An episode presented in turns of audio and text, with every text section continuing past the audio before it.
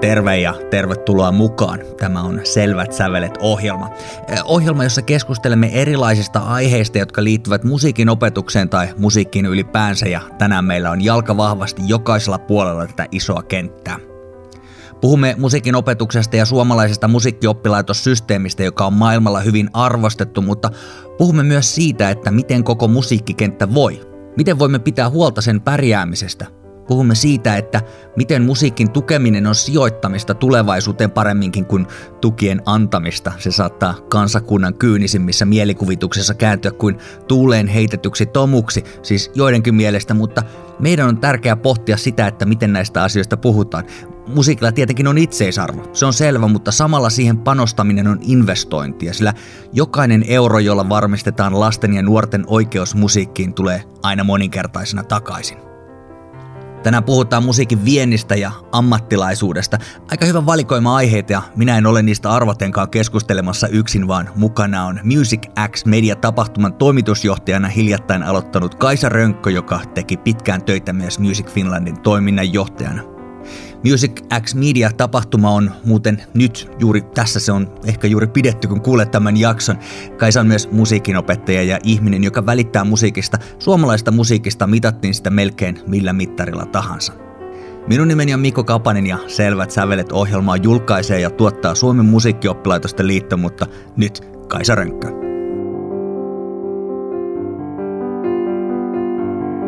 Mikä mun tehtävä on No mä aloitin kaksi viikkoa sitten Music X Median toimitusjohtajana. Music X Media on ammattilaistapahtuma. Se on pyörinyt 34 vuotta ja sen kyljessä on sitten Lost in Music, tämmöinen showcase-festivaali. Ja mä koen, että niinku suomalaisen musiikkielämän, oli kyse sitten kansainvälistymisestä tai mistä tahansa sen ulottuvuudesta, niin sen vahvuudet on monipuolisuus, Eli meillä on todella monessa genressä hienoa osaamista, omaleimaisuutta, kansainvälistymispotentiaalia. Se on yksi vahvuus. Ja toinen vahvuus on, on niin kuin korkea osaamisen taso, eli musiikkioppilaitosjärjestelmä, jota benchmarkataan ympäri maailmaa jatkuvasti. Ja mä ajattelen, että missä Music X Media voi auttaa on se, että tavallaan se, että jos halutaan kehittää kulttuuria, taidetta, viihdettä, tai, tai, tai musiikkia, niin meillä on erilaisilla ansaintalogiikoilla toimivia genrejä ja, ja rakenteita, ja ne kaikki tarvitsee omanlaisiaan toimenpiteitä. Eli monesti, jos mietitään vaikka politiikkaa, niin tavallaan hyvät hallitusohjelmakirjaukset ja, ja hyvät aloitteet jotenkin kuihtuu siihen, että yritetään mahduttaa samaan muottiin kaikkia toimijoita. Että sitä yksittäistä yhden hengen indie-yritystä ja sitten jotain isoa valtiollista laitosta esimerkiksi. Mutta kuitenkin se ainoa tapa kehittää sitten pohjautuu siihen, että me otetaan huomioon se diversiteetti ja löydetään jokaiselle toimijalle omanlainen tapa niin kuin tukea ja, ja kannustaa ja investoida siihen. Mutta mä ajattelen, että Music X Median tehtävä voi olla se, että meillä on kuitenkin paljon opittavaa toisiltamme niin musiikkialan sisällä kuin sitten kulttuurielämässä laajemminkin – Meillä on paljon yhteisiä haasteita, mistä voisi keskustella. Ne voi liittyä työnantajan mielikuvaan, ne voi liittyä yhteiskunnalliseen arvostukseen, ne voi liittyä kansainvälistymisen pullonkauloihin, koulutukseen, rahoitukseen, you name it. Mutta meillä on myös yhteisiä mahdollisuuksia. Ja tämän tyyppiselle keskustelulle mä ajattelen, että Music X Media voi tarjota foorumin. Mikä mun tehtävä on, niin se on varmasti tällä hetkellä tutkia ja kehittää sitä, että onko tämän tyyppinen konsepti juuri se, onko se mahdollinen ennen kaikkea, saa, onko mahdollista saada suomalainen musiikkielämä ja, ja sen toimijat uskomaan siihen, että me voidaan yhdessä eri genreiltä, eri sektoreilta tavallaan ammantaen kehittää asioita. Että se ei ole multa pois, että mä annan oppiani jollekin toiselle tai kuulen joltain toiselta. Että se on varmaan oma rooli. Mu- musiikki on mielenkiintoista, koska mainitsit tosiaan tuossa poli- poliittisista ja muista. Meillä on eduskuntavaalit ei ole enää kauhean kaukana ja siellä varmaan niin tehdään töitä nyt sen sitten, että minkälaisia suunnitelmia milläkin puolueella on ja minkälaista lähestymistä musiikin erilaisiin ja siihen liittyy niin mon- monta piirrettä, mutta usein musiikki pidetään myös vähän sellaisena, että se nyt vaan on yhteiskunnassa. Ottaako meidän poliitikot tarpeeksi vakavasti sun mielestä suomalaisen niin kuin musiikin tarpeet ja myös toisaalta sit samalla se, mitä niin kuin tuo, ymmärretäänkö siellä se, että mitä tämä musiikki tuo tähän yhteiskuntaan? No kyllä korona-aika osoitti sen, että ei varmasti ymmärretä ihan täysin. Ja sitten voi kysyä myös, koska mä ajattelen kuitenkin, että kysymys on vuoropuhelusta, niin kuin alan ja päättäjien vuoropuhelusta, että onko me osattu kommunikoida se oikein, onko me itse osattu tunnistaa se vaikuttavuus, onko me pystytty oikeille tahoille niin kuin sanoittamaan se jollain tavalla. Et, et varmaan molemmin puolin ei ole varmastikaan tunnustettu, tunnistettu ja tunnustettu sitä. Ja se on yksi asia, se erilaisten vaikuttavuuksien mittaaminen – ja sitten tietysti se, että musta tuntuu, että ei varmastikaan meillä ole sellaisia päättäjiä, jotka eivät nauttisi taiteesta ja kulttuurista tai jollain tavalla kuluttaisi sitä. Jokaisella meillä on kulttuurisuhde, jonkinlainen musiikkisuhdekin. Mutta varmasti se, että mitä se vaatii, niin se on ollut ehkä sitten vähän hämärän peitossa päättäjilläkin, että, että mikä se ekosysteemi on ja, ja, ja mitä se vaatii koulutukselta – mitä se vaatii rakenteelta, mitä se vaatii investoinneilta, minkälaisia ihmisiä meillä työskentelee alalla, kenen panosta tarvitaan. Et sitä mä luulen, että ei ole ymmärretty. Et hyvin usein meillä jotenkin kulttuuripoliittinen keskustelu typistyy rahaan, se typistyy kulttuuribudjettiin ja ehkä sellaiseen niin kuin hähmäseen arvostuksen käsitteeseen – ja mä haluaisin enemmän puhua niin kuin investoimisesta, että siitä, että se raha, joka annetaan kulttuurille, niin se on investointi johonkin, joka tuottaa lyhyellä, keskipitkällä ja pitkällä aikavälillä jotain hyvää kilpailukykyiseen hyvinvoivaan yhteiskuntaan. Nimenomaan se ei pelkästään niin kuin vaan ikään kuin lahjoitus tai tuki tai muuta, vaan se on investointi. Se on investointi. Ja, ja mä mietin, että se esimerkiksi niin kuin musiikkioppilaitosjärjestelmä ja, ja koko suomalainen musiikkikoulutus ja kasvatus, niin sehän ei ole mikään tähtitehdas, vaan mä ajattelen jatkuvasti, että siellä me kasvatamme, koulutamme tulevaisuuden päättäjiä, joille sitä kautta muodostuu tietynlainen, toivottavasti positiivinen musiikkisuhde. Me koulutamme ja kasvatamme tulevaisuuden yleisöjä.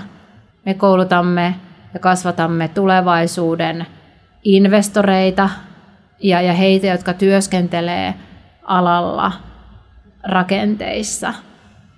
Sä mainitsit tuossa aikaisemmin jo, nyt puhuttiin tästä aiheesta ja mainitsit aikaisemmin, että tämä suomalainen musiikin, musiikin opetus- ja kasvatusjärjestelmä on, on maailmallakin hyvin tunnustettu ja, ja, ja tota, arvostettu, pidetään isossa arvossa ja se on ihan totta, se on myös mun kokemukseni ainakin täällä Euroopan, Euroopan piirissä, missä on ollut näiden asioiden kanssa tekemistä. Miten, miten sä, ja sä nyt jo tätä asiaa vähän niin kuin tuossa avasit jo aika hyvin, mutta miten sä niin kuin kuvailisit sit ihan tämän niin kuin meidän musiikkioppilaitosjärjestelmän niin kuin roolin tähän, me puhutaan musiikista alana erilaisineen vientiin, vienti, mutta myös kulttuuri. Minkälaisessa roolissa yhteiskunnassa sun mielestä tämä suomalainen musiikin opetus on? Musta tuntuu, että me tunnistetaan se ikään kuin Suomen ihme, mutta tässä on jälleen se sama, että me ei ymmärretä ihan täysin, että, että mitä se vaatii. Ja mä puhun men muodossa siksi, että mä yritän jatkuvasti myös niin kuin miettiä, että miten me itse pystytään kommunikoimaan alalla paremmin sitä. Siis me ajatellaan musiikin harrastamista taiteen perusopetuksen piirissä musiikkioppilaitoksissa, niin meillähän on korkeasti koulutettuja opettajia, jotka tekevät sitä työkseen ja saavat siitä palkkaa niin kuin kuuluukin ja he omistavat työnsä ja joskus itsensäkin sille, sille työlle ja se on todella niin kuin merkityksellistä ja se kannattaa havaita. Et meillä on kuitenkin paljon sellaisia harrastuksia ja lajeja, jossa, jossa tavallaan tehdään niin kuin harrastuspohjalta ja ei välttämättä makseta palkkaa ja, ja, ja niin kuin näin. Et ne on todella korkeasti koulutettuja ammattilaisia. Mä itse pianonsoito-opettaja ensimmäiseltä koulutukselta, niin teen edelleen sitä työtä. Ää, toki nyt pystyn sitten tekemään vain yhden, yhden illan viikossa.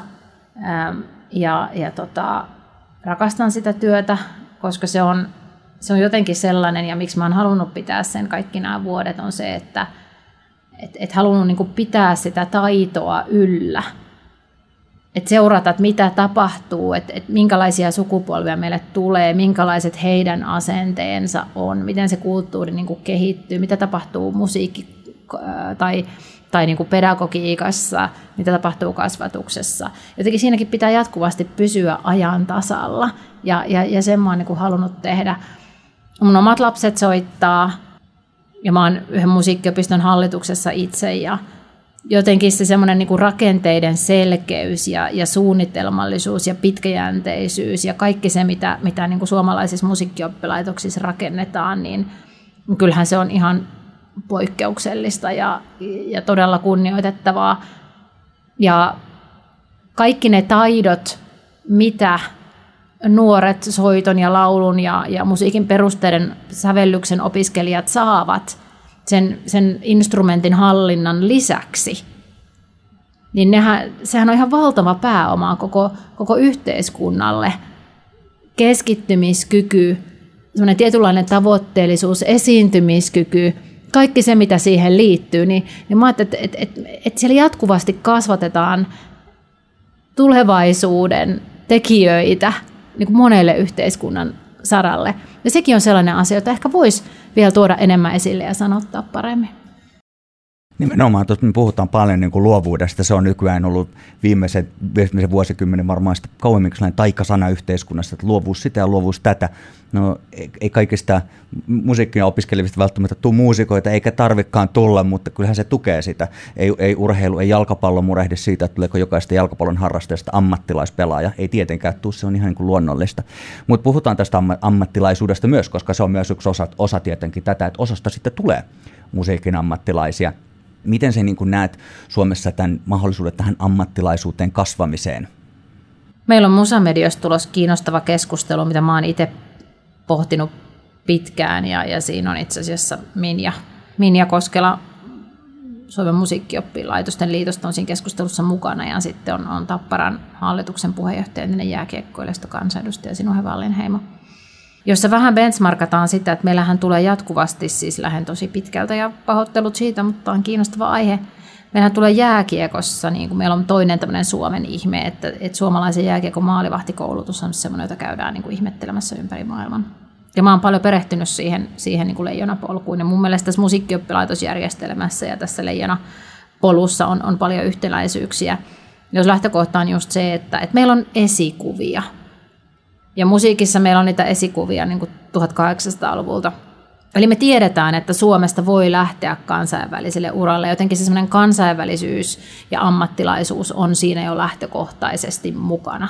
Totta kai voi tehdä kotimaassakin uran, mutta että Suomi on aika pieni jotenkin me marginaalikenreille, niin se on joskus välttämättömyys, että, että tavallaan sä, sä lähdet, lähdet niin kuin etsimään mahdollisuuksia myös kansainvälisesti. Ja, ja siinä jääkiekon pelaajapolussa on tavallaan niin tämmöinen rakastu jääkiekkoon ja sitten siinä on tämä tämmöinen niin kuin ammattilaisnäkökulma. Ja musta tuntuu, että musiikkioppilaitosjärjestelmissä on, ja varmaan se on sellainen asia, jota voi edelleen kehittää, on tavallaan niin kuin ne molemmat vaihtoehdot. Että on se rakastaminen, rakastuminen siihen niin kuin harrastukseen ja, ja siihen tekemiseen ja siihen, että se jää jollain tavalla osaksi elämää. Ja, ja laitat sitten ehkä omat ja, ja oman jälkikasvusi myös harjoittamaan harjoittelemaan ja käyt jatkossa konserteissa ja näin. Ja, ja, ja, ja sitten heille, joilla se mahdollisuus on, niin osaltaan siksi, että meillä on niin ammattitaitoiset opettajat Suomessa, niin pystytään myös tunnistamaan ja kannustamaan oikealla tavalla. Mutta tässä varmaan niin pullonkaula sit tulee siitä yhteiskunnallisesta arvostuksesta.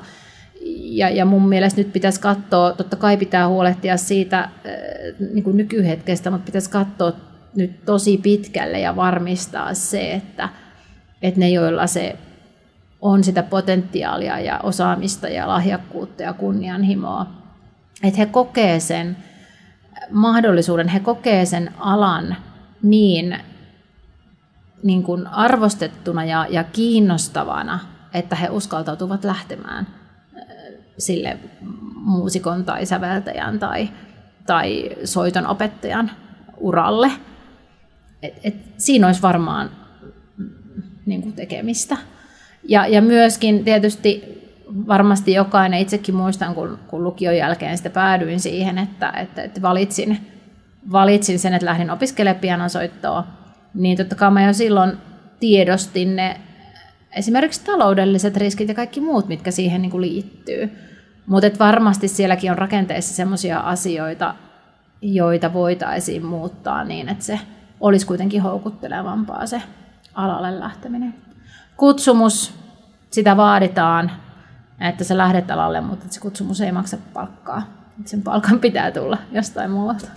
Se on aina totta, me aina puhutaan siitä, että musiikilla on itseisarvo ja se ei välttämättä tarvitse päälleen enää mitään niin kuin lisää määrittäjiä, miten se on tätä ja tätä ja tätä, mutta sitten samaan aikaan niitä kuitenkin yhteiskunnassa tarvii ja niitä vähän täytyy tuoda, tuoda esille, että vaikka se musiikki itsessään on arvokasta, niin on myös, tär- siinä on myös erilaisia yhteiskunnalle tuloja ja niin kuin sanot, puhutaan investointia ja muuta ja sitten myös tällainen vientiaspekti. Nyt me puhuttiin tästä ammattilaisuudesta ja siihen kasvamisesta, niin sitten meillä on tämä vientiaspekti, miten suomalaisen musiikin vienti sitten niin kuin, minkälaisessa, minkälaisessa jamassa se on? No kyllä se on nyt noussut. Siis se on koko, koko 2000-luvun se suomalainen musiikkivienti on ollut nousussa. Et näkymä on hyvä. Tietysti taidemusiikki ja, ja metallimusiikki on, on semmoisia niin vahvoja brändejä maailmalla, vaikka pakko sanoa, että ei sinänsä kansallisuudella ole niin kuin väliä, että sen musiikin on oltava hyvää, että se myy, että tavallaan se kansallisuus ei, ei siinä ole se se semmoinen niin kuin sinänsä merkityksen asia. Mutta metallissa, klassisessa musiikissa, jatsissa meillä on vahva brändi maailmalla ja osaltaan, niin kuin mä tuossa mainitsin aikaisemmin siitä esikuvien merkityksestä, niin totta kai menestystarinat synnyttää menestystarinoita, että ne tuo paitsi niin kuin investointikyvykkyyttä Suomeen, niin myös antaa semmoista rohkaisua ja, ja, ja, ja tavallaan uskoa siihen, että Suomesta voi lähteä. Niin sanotus mainstreamissa, niin, niin kyllä sielläkin on menty eteenpäin. Tietysti se on vaikeampi ja, ja kilpailumpi genre, mutta yksi semmoinen hyvin potentiaalinen sektori, josta vähemmän puhutaan, on tekijyys. Suomalaiset säveltäjät tunnetaan maailmalla, eh, mutta sitten meillä on, on paljon elokuva- ja mediasäveltäjiä, jotka tekee kansainvälistä uraa. Yhä paremmin ja paremmin tunnistetaan ne mahdollisuudet – ja sitten popmusiikin teosvienti on semmoinen, joka on ottanut suuria harppauksia tässä viime vuosina. Eli se, että suomalaiset kirjoittavat, kirjoittajat kirjoittavat kansainvälisille artisteille kappaleita. Ja se on sellaista vientiä, joka ei näy otsikoissa välttämättä, mutta se on sitten tuottaa kuitenkin Suomeen tuloja ja siinä se ansainnan aikajana on aika pitkä ää, monissa tapauksissa. Ja sitten meillä on aika poikkeuksellisen vahva niin kuin maan kokoon nähden tietokone, video, mobiilipeli, peli, niin kuin, jossa sitten on myös oma musiikkinsa, saattaa olla siellä, että, että, että sitä on monenlaista. Kyllä, siis mä, mä uskon, että kyllä se suuri potentiaali on siinä musiikin synkronoinnissa. Meillä on yhä enemmän ja enemmän erilaisia sisältöjä, jotka käyttää musiikkia ja tarvitsee musiikkia. Ja siinä on tietynlaisia pullonkauloja vielä et, et, et tavallaan niin kuin mä että jokainen hetki näyttäytyy niin kuin vähän menetettynä mahdollisuutena siinä mielessä, että et, et siellä on ihan niin kuin sopimuskäytäntöihin, alojen väliseen ymmärrykseen, jopa terminologiaan liittyviä seikkoja, miksi se ei ihan samalla tavalla ole lähtenyt nousuun tai sellaisella tavalla kuin voisi, mutta mut siellä on valtava potentiaali. Ja palatakseni niin kuin alkuun, niin ehkä juurikin siksi me tarvitaan entistä enemmän sitä vuoropuhelua, ei ainoastaan eri genrejen, mutta mut eri alojen välillä, AV-alan, pelialan, musiikin, niin siellä on mahdollisuuksia. On, onko tämä ymmärrys lisääntynyt? Tästä mä muistan joskus vuosituhannen vaihteessa, vaihteessa kun itse, itsekin oli vielä nuori mies, niin, niin tota, silloin oli Him ja Bamfan Kemsis ja Darude oli tällaisia, että yhtäkkiä tuli tällainen niin kuin, hirveän aika intensiivinen kausi, että suomalainen niin popmusiikki meni ja se oli listoille. Nykyään li, li, koko lista asia on vähän niin kuin erilainen, mutta mut, mut silloin tuntui, että se niin kuin suomalaisen musiikin menestyminen määriteltiin nimenomaan listasijoituksilla ja, ja tällaisella popmusiikilla. Saattaa olla, että se ehkä liittyy myös siihen, missä itse niin kuin oli ja vaikutti siinä vaiheessa, mutta mut, onko meillä niin kuin laaja ymmärrys siitä, tarpeeksi laaja ymmärrys siitä, että on olemassa myös muutakin kuin listasijoitukset tai sitten sit mahdollisesti nykyään sitten jotkut soittolistat, isot soittolistat Spotifyssa tai muualla? Kyllä sitä varmaan ymmärrys ja yhtään väheksymättä, kyllähän me edelleen, kyllähän se niin kuin suoratoistomäärät, listasijoitukset, kyllähän ne on valtavan tärkeä mittari, kun mietitään niin kuin etenkin, etenkin niin kuin vienti, vientinäkökulmasta asiaa. Mutta kun sitä vienninkin onnistumista voi sitten loppuviimein, tai kansainvälistymisen onnistumista voi mitata niin monenlaisilla mittareilla. Ja, ja siinä voi sitten ajatella kyllä niin, että tietysti yksi mikä on huolestuttava asia, että meillähän itse, me itse ajattelemme, että Suomesta tulee upeata musiikkia ja, ja designia ja, ja monenlaista taidetta ja kulttuuria, niin tuleekin. Mutta kun me sitten katsotaan maakuvatutkimuksia, niin Suomi tunnetaan ensisijaisesti hyvästä hallinnosta ja, ja hyvinvointiyhteiskunnan rakenteista ja tasa-arvosta, mutta se meidän niin kuin huonoin, mistä meidät huonoiten tunnetaan, se meidän niin kuin heikko lenkki, on vuodesta toiseen kulttuuri. Ja se on varmaan sellainen asia, johon myös täytyy, täytyy kiinnittää huomiota, että miten meidän, miten meidän niin kuin kulttuurin monipuolisuus ja meidän elävä kaupunkikulttuuri ja osaaminen, niin miten se tunnistettaisiin paremmin maailmalla, miten se nostaisi meidän maakuvaa, miten se tekisi meistä houkuttelevamman. Jos mietitään vaikka niin osa ja houkuttelua, niin kyllähän ihminen kiinnittyy maahan ja niin kuin maahan hyvin vahvasti sen kulttuurin kautta. Ja mä luulen, että se, että jos jotenkin tavallaan se suomalaisen kulttuurin monipuolisuus ja, ja, ja, ja, ja kukoistaminen saataisiin vahvimmin viestittyä ja näkyville, niin se voisi olla myös osaajahoukuttelun kannalta aika olennainen asia. Että tässä taas palataan siihen, että miten se musiikki, taidekulttuuri ei ole vain yksittäinen semmoinen jotenkin pieni sektori opetus- ja kulttuuriministeriössä, vaan miten itse asiassa sen vaikuttavuus säteilee yhteiskuntaan ihan kaikille alueille. En tiedä, vaikuttaako tähän asiaan. Tietysti Suomi on aina, kun se on tässä Ruotsin vieressä, ja Ruotsi on taas niin kuin ehkä jopa niin kuin kokoaan isompi sellainen kulttuuri, kulttuurivaikuttaja. Heillä on ollut paljon niin kuin menestystä erilaisilla kulttuurisaroilla. Saroilla. Pääministeri Sanna Marin Flow-festivaalissa sanoi, että Suo, mä, näin, en, en, suora sitaatti, mutta että Suomi pitäisi olla isompi kuin Ruotsi tällaisissa niin kuin asioissa, asioissa kuin, kuin viennissä ja näissä edellytyksissä tai muissa. Miten, miten sen näet, että mihin, miten siihen päästäisiin? Tai onko se sun mielestä niin oleellista lähteä kilpailuun, mutta miten me saadaan niin kuin nostettua mm. tätä?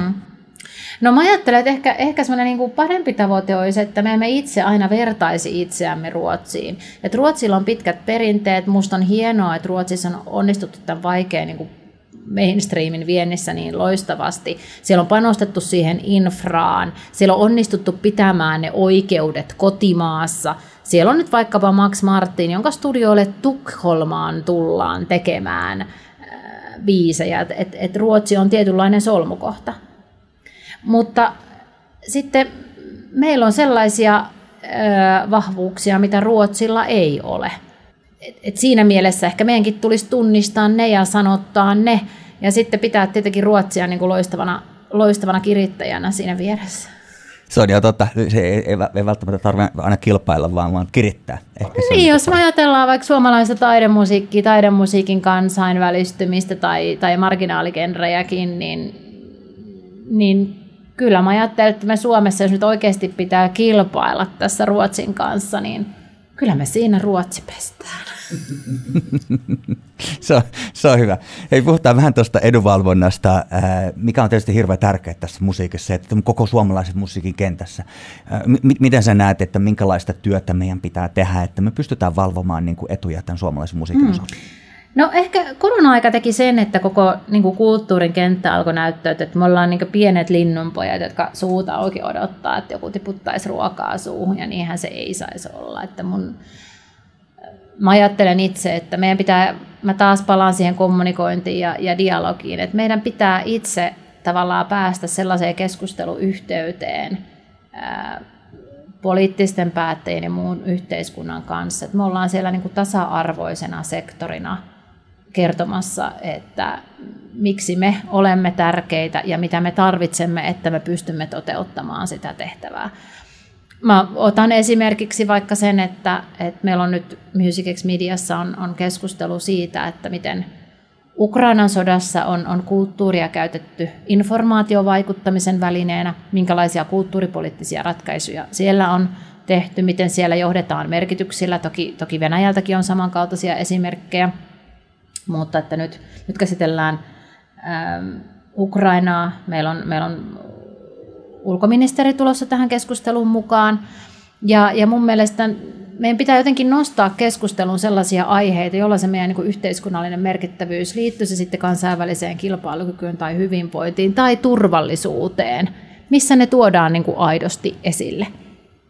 Ja se, että me oltaisiin mukana niin kuin laajemmin yhteiskunnallisessa keskustelussa nimenomaan kertomassa siitä meidän vaikuttavuudesta, niin luulen, että se olisi sellainen tavoite. Totta kai on hyvin tärkeää, että kulttuuribudjettia ei leikattaisi, että se nostettaisiin prosenttiin. On hyvin tärkeää, että, että huolehditaan siitä, että kun kulttuurin alalla laajemmin on hyvin paljon itsensä työllistäjä freelancereita, että heillä on sellaiset työntekemisen edellytykset liittyen vaikkapa sosiaaliturvaan ja etuuksiin, että, että heillä on mahdollisuudet tehdä sitä omaa työtään.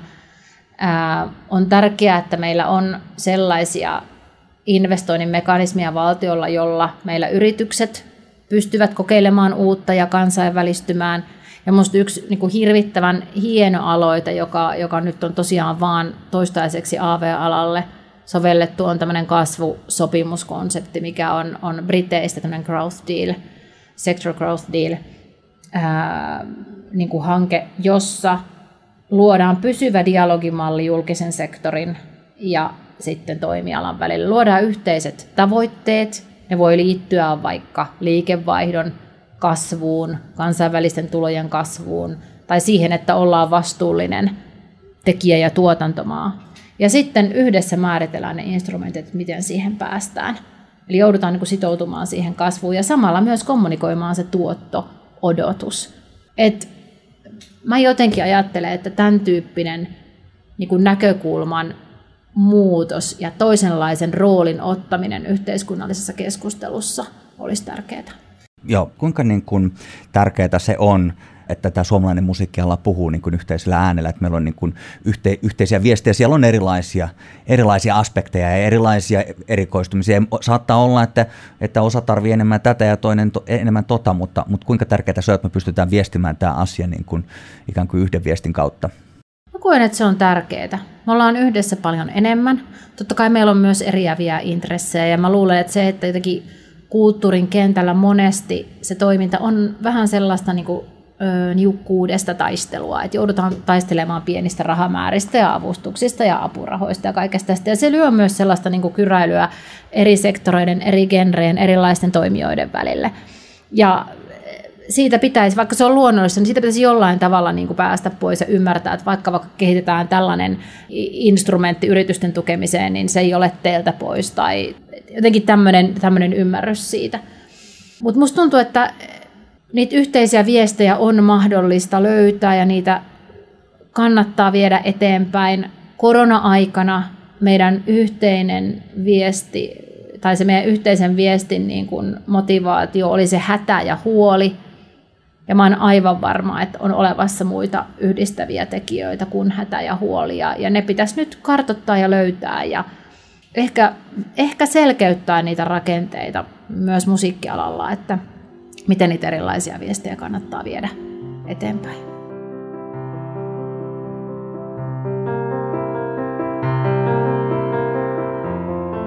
Kiitokset Kaisa Rönkkö Music X Media-tapahtuman toimitusjohtaja ja suomalainen musiikkiaktiivi, vaikuttaja, opettaja, mitä näitä nyt on.